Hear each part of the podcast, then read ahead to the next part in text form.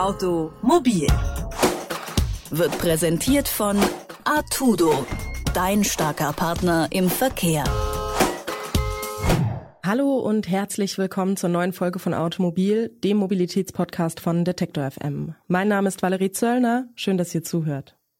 Fast wöchentlich räume ich meine Wohnung auf. Irgendwie sammelt sich da immer so viel Zeug an und ich frage mich ständig, woher kommt denn das alles? Ich glaube, da geht's nicht nur mir so, oder? Naja, jedenfalls sind wir derzeit beim Podcast Automobil mitten im Thema Mobilität im All. Und da habe ich mich gefragt, wer räumt denn eigentlich da auf? Wer warnt Satelliten und Raketen konkret vor dem kleinen, bösen Legostein auf dem Boden?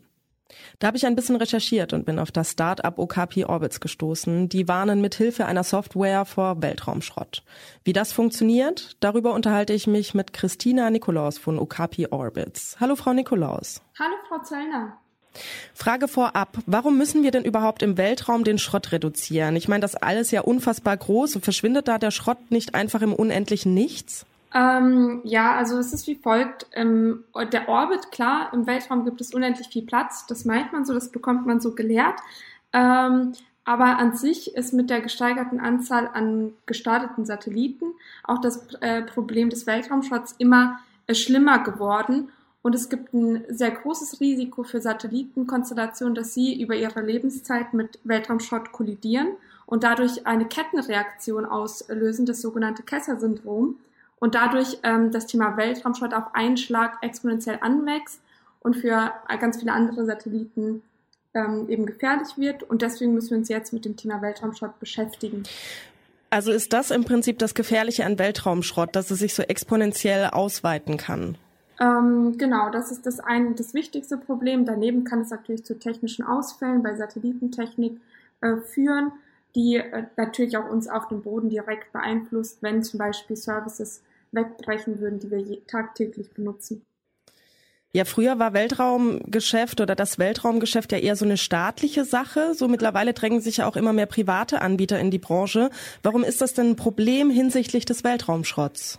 Ähm, ja, ich würde es nicht direkt Problem nennen, ähm, denn es ist äh, aus meiner Sicht eine sehr positive Entwicklung, dass der, das Raumfahrtgeschäft sich geöffnet hat, auch für kommerzielle Betreiber. Aber dadurch steigt natürlich die Anzahl an Satelliten, es wird immer voller im Orbit und ähm, dadurch gewinnt eben das Problem des Weltraumschrotts immer mehr an Präsenz und an Wichtigkeit. Sie haben ja jetzt eine Software entwickelt, die warnt vor Weltraumschrott, richtig? Genau, ja, so kann man das sagen. Wie darf ich mir denn das konkret vorstellen? Also wie funktioniert die Software? Sagen wir mal, ich bin jetzt ein kleiner Satellit im All und da kommt Weltraumschrott auf mich zu. Was passiert dann? Genau, also wie bei Okapi Orbits, wir fusionieren verschiedene Datenquellen zu einem ganzheitlichen, holistischen Abbild äh, der, der Lage im Orbit. Ähm, das heißt, wir benutzen Beobachtungsdaten, die zum Beispiel aus Radaranlagen oder Teleskopen kommen, ähm, setzen diese Datensätze übereinander und können erstmal sehr gut sehen, was um den kleinen Satelliten herum passiert und wie die Lage dort ist. Als zweiten Schritt können wir dann ähm, berechnen, wie ein Satellit ähm, diesen Weltraumschrott oder anderen Satelliten ausweichen muss. Das Ganze machen, äh, bei dem Ganzen beziehen wir auch die gesamte, die gesamten Missionsziele ein und optimieren das Manövrierverhalten der einzelnen Satelliten, damit der Satellit am Ende des Tages sicher ist und möglichst viel Treibstoff für seine eigentliche Mission benutzen kann. Sie meinten jetzt gerade möglichst viel Treibstoff für die eigene Mission nutzen kann. Würde der ansonsten ausweichen und sagen wir mal einen Umweg fliegen oder wie darf ich mir das vorstellen? Genau, also bei jedem Manöver wird äh, in der Regel Treibstoff, ähm, Treibstoff genutzt, um eben aus der gefährlichen Zone zu manövrieren. Ähm, das ist immer der Fall und wir gucken, dass diese Manöver möglichst frühzeitig eingeleitet werden, um eben treibstoffärmer durchgeführt werden zu können und dadurch das Treibstoffbudget nicht so stark angekratzt wird, man sie für den eigentlichen Use Case benutzen kann und nicht für, für das Ausweichen an sich oder so wenig wie möglich für das Ausweichen an sich benutzen muss.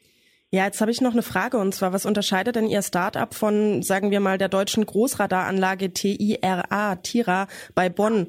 Die können ja auch schon zwei Teilchen so von zwei Zentimetern Größe lokalisieren. Wie grenzen Sie sich denn davon ab? Genau, also das ist ein ganz anderes Segment. Ähm, da werden Daten erhoben über Weltraumverteile. Das machen wir nicht. Wir sind eine Software-Only-Lösung. Das heißt, wir programmieren äh, quasi Computerprogramme, die in der Lage sind, diese Daten äh, und davon sehr viele äh, Datenquellen zusammenzubringen und diese Daten nutzbar zu machen für den Endnutzer. Das heißt, wir selbst äh, generieren keine eigenen Daten, sondern unsere Kompetenz liegt eben daran, die Tira, Radardaten äh, zum Beispiel ähm, mit anderen Quellen, mit anderen Datenquellen zusammenzubringen. Ja, in einem Interview mit der Süddeutschen haben Sie ja gesagt, Nachhaltigkeit kann auch profitabel sein. Was genau meinen Sie denn damit? Ähm, genau, also das ist das Thema, was ich vorhin angeschnitten habe, das äh, Manövrieren, was generell einen positiven äh, Einfluss auf den Faktor Nachhaltigkeit hat, dass keine Weltraumschrott entsteht dabei. Ähm, das bezweckt man ja mit dem Manövrieren und mit dem Vermeiden von Kollisionen. Und wenn man das ähm, optimiert und vorausschauend tut, dann kann die Lebensdauer des Satelliten verlängert werden.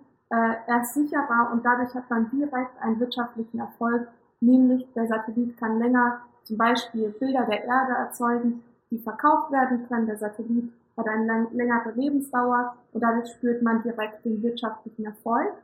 Und dabei ist man auf der anderen Seite nachhaltig, indem man eben keinen Weltraumschrott initiiert ähm, und ja, sein Satellit nicht oben zurücklässt. Ja, Mobilität im All, damit Satelliten in Zukunft ohne Unfälle durch den Weltraum kreisen können. Dafür gibt es Okapi Orbits.